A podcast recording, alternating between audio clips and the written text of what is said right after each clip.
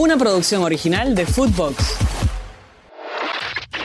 Footbox Today Sur, el podcast con las noticias de fútbol que tenés que saber. Jugar a la Libertadores. San Lorenzo le ganó 2 a 0 a Central Córdoba de Santiago del Estero en el estadio Pedro Videgain. Jalil Elías marcó el primer gol del partido y Gastón Hernández el segundo para el conjunto de Rubén Darío Insúa. Nicolás Blandi jugó su último partido en San Lorenzo y acumula 200 partidos con la camiseta del Ciclón. San Lorenzo se clasificó a la Copa Libertadores del 2024, mientras que Central Córdoba no accedió finalmente a los cuartos de final de la Copa de la Liga. Tiempo de escuchar a Jalil Elías. Sí, bueno, un partido más que especial. Eh, la verdad que, lo disfruté mucho. Disfruté mucho estar con, este grupo. Eh, la verdad que, bueno, se brindaron al máximo por esta camiseta, por esta institución.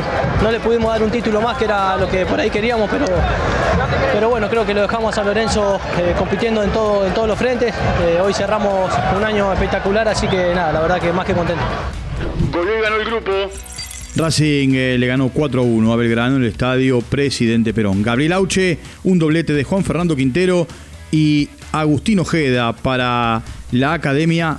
Franco Jara descontó para el conjunto cordobés. Racing terminó primero en el grupo B, mientras que Belgrano se ubicó tercero, clasificándose a los cuartos de final.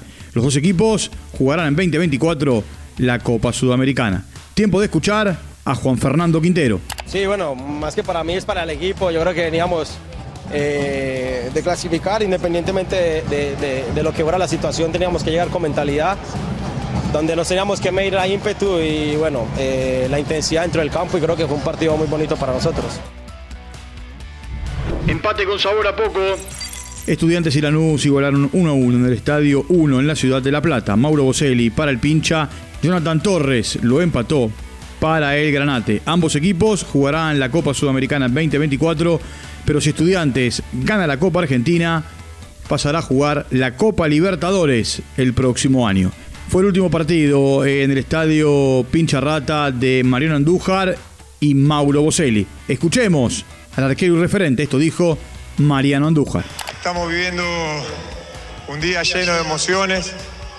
La verdad que irnos así, de esta manera, vigente, con objetivos por cumplir, por una página por escribir, al lado de toda mi familia. Eh, es un orgullo, es como yo lo quería y soy un agradecido. Tengo a mi familia, mis amigos, mis amigos de toda la vida, la gente que me adoptó, la bandera esa que dice la familia mundo, estos somos.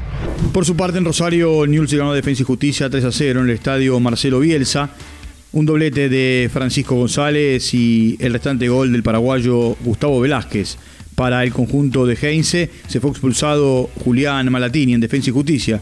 Gabriel Heinze dirigió su último partido como técnico de Newell's y su reemplazante sería el uruguayo Mauricio Larriera, que viene a dirigir a Peñarol. Escuchemos a Gabriel Heinze. tomar decisiones en estar adelante de un plantel y esa es la gran diferencia que tengo con, muchos de ustedes, ¿no? Y con la, la más cercanía con el resultado, donde ustedes ahí eh, son muy buenos y yo no tan bueno.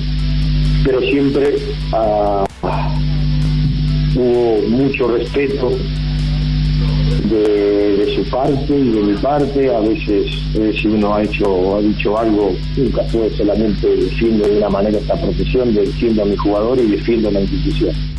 Cruces definidos. Todo listo para los cuartos de final de la Copa de la Liga. Huracán Platense, River Belgrano, Godoy Cruz Banfield, Racing ante Rosario Central. Los partidos se jugarán sábado y domingo en terreno neutral. No más. Talleres de Córdoba anunció en un comunicado que Javier Gandolfi no será el entrenador en 2024. Se va dejando al equipo en la fase de grupos de la Copa Libertadores de América del próximo año. Punta compartida. Girona y Athletic Club de Bilbao empataron 1 a 1 y ahora el equipo de Girona comparte la punta con el Real Madrid con 35 unidades, mientras que en Italia Gelas Verona y Leche empataron 2 a 2 y Bolonia como local le ganó a Torino 2 a 0. En Inglaterra, Fulham venció 3 a 2 como local a Wolverhampton. Footbox Today Sur. Una producción original de Footbox.